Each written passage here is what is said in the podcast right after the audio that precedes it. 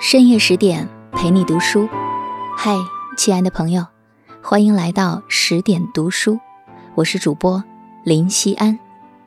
今天要和大家分享的文章题目是《茶花女》，看不透这3点的人注定活不好这一生。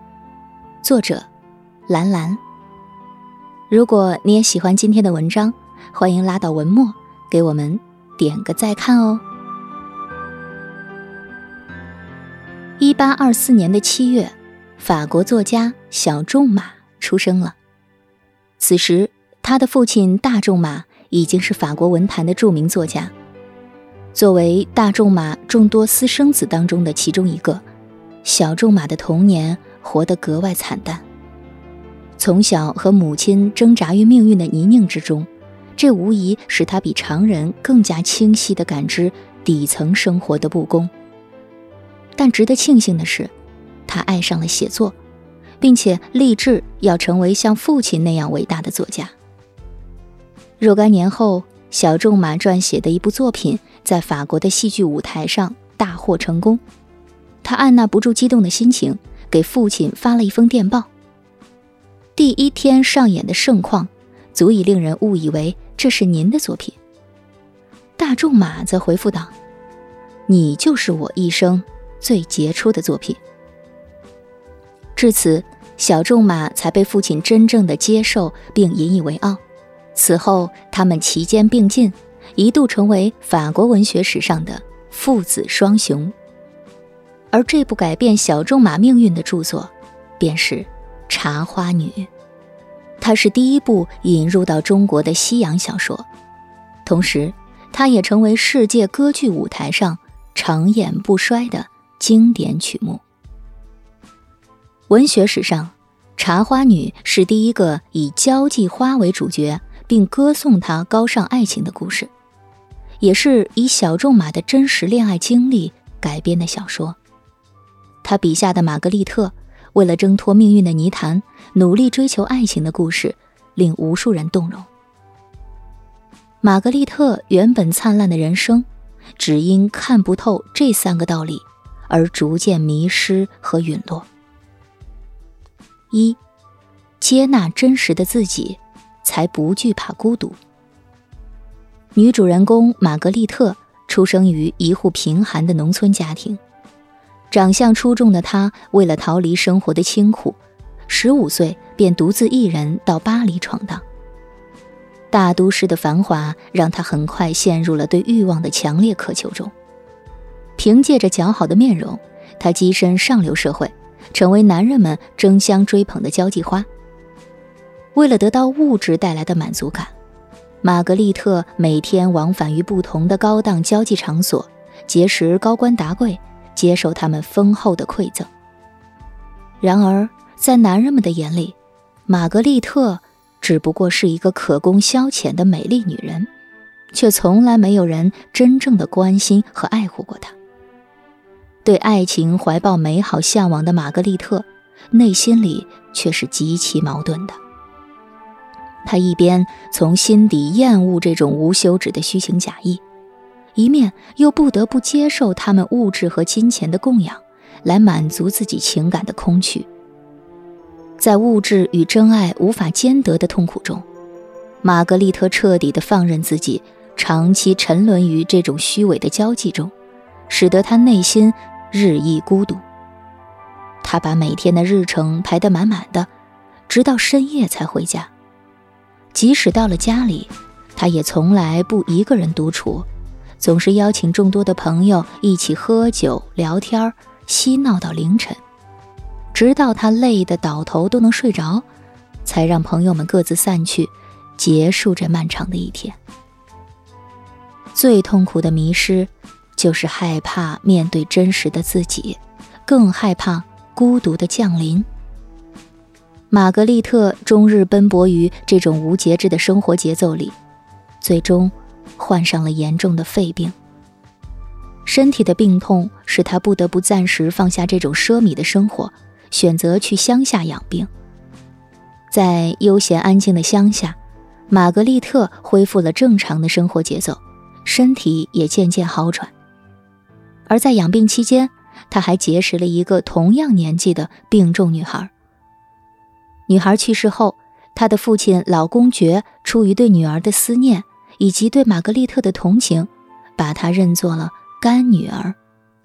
老公爵为她支付奢侈生活的所有费用，并偿还了她之前所欠下的债务，把她当女儿一样监管。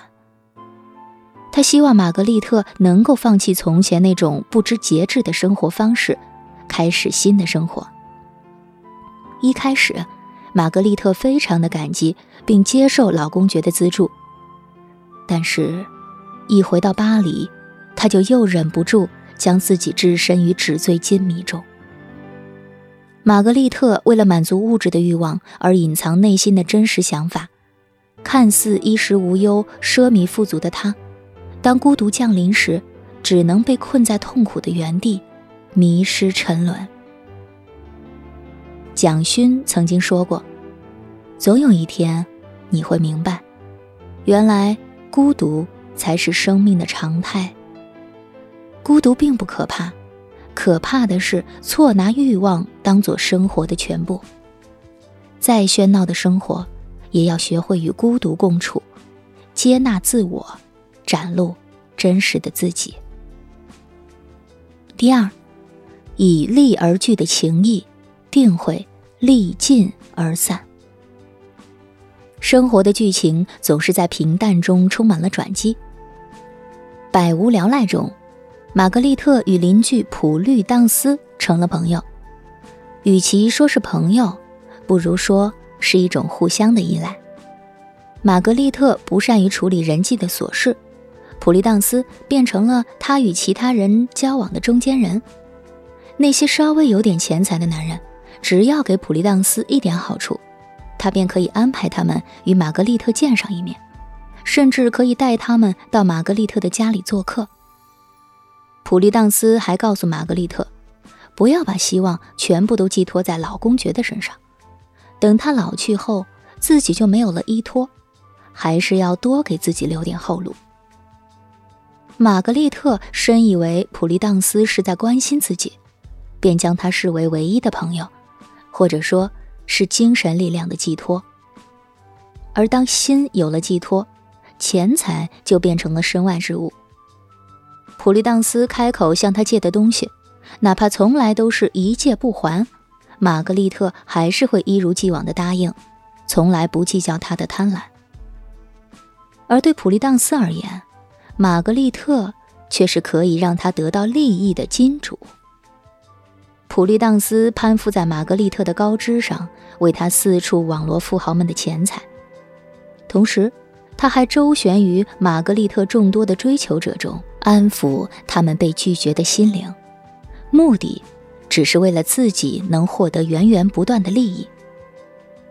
普律当斯的自私、怂恿和推崇，也是玛格丽特无法挣脱困境的原因之一。当玛格丽特试图退身寻找真爱时，普利当斯因为担心自己再不能得利，常常动摇他的决心。人们常说，患难才能见人心。然而，每天围在这朵交际花身边的公爵、伯爵们，却在他肺病发作、重病不起时，通通不见了踪影。在这个时候，玛格丽特最需要的就是朋友的陪伴和安慰，而普利当斯却绝情地远离了他，并为了讨好债主和下一个宿主，到处败坏玛格丽特的名声。有一句话曾说，没有永远的朋友，只有永远的利益。玛格丽特高估了人性，她以为真心的付出就能得到同样的回报，结果被自己真心寄托的友情所伤。现实生活里，因为利益而走到一起的情谊，终究会因为利尽而各自散去。真正值得相交的人，是困难时拉你一把的人，也是在你失意的时候安慰鼓励你的人。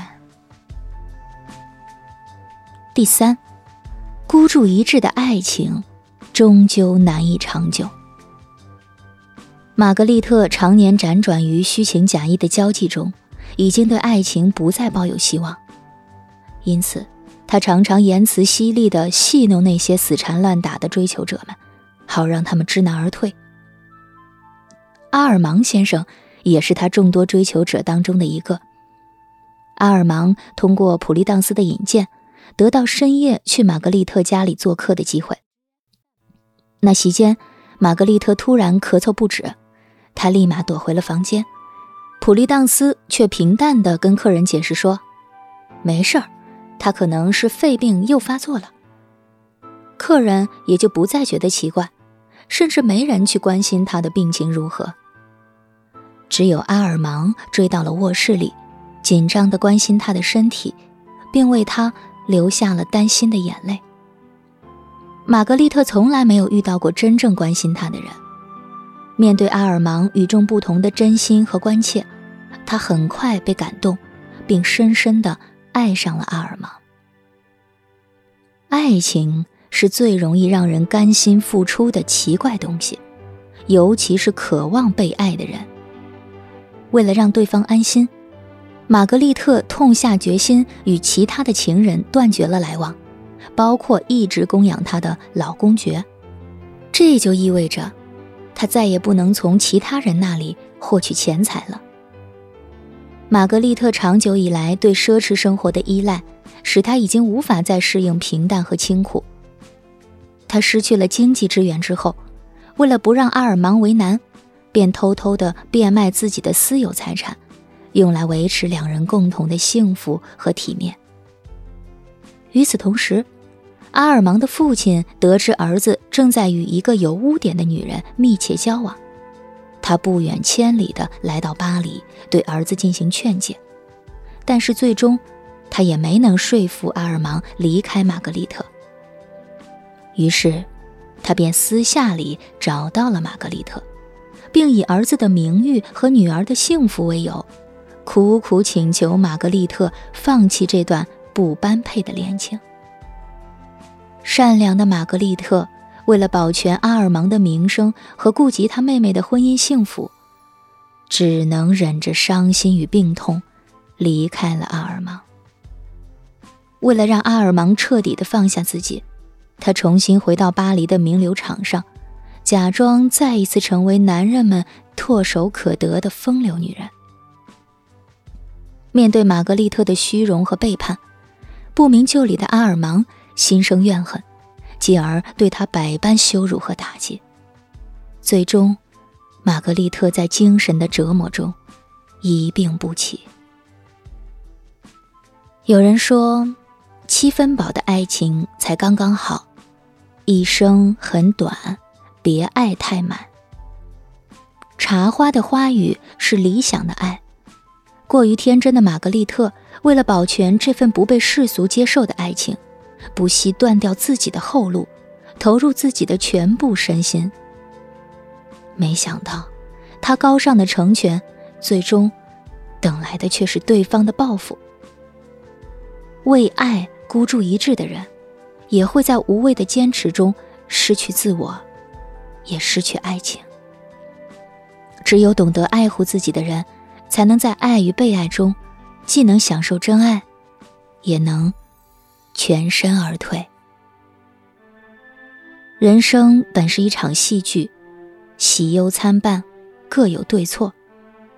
就像玛格丽特行差踏错的一生，在物欲中迷失本心后，被孤独所裹挟，更被人性的恶意所伤。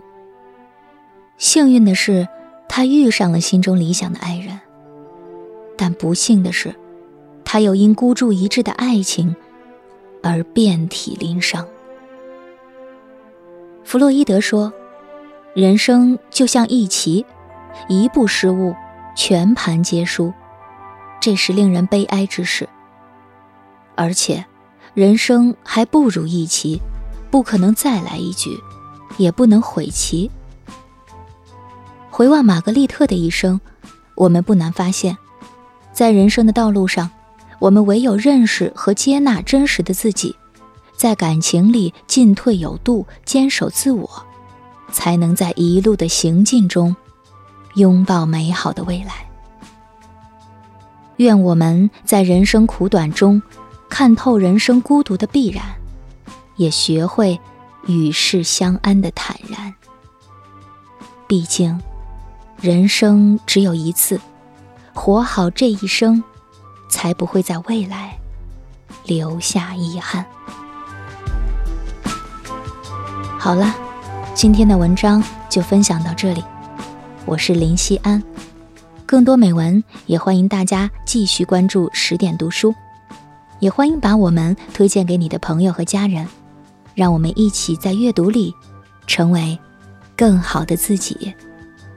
晚安，我的朋友。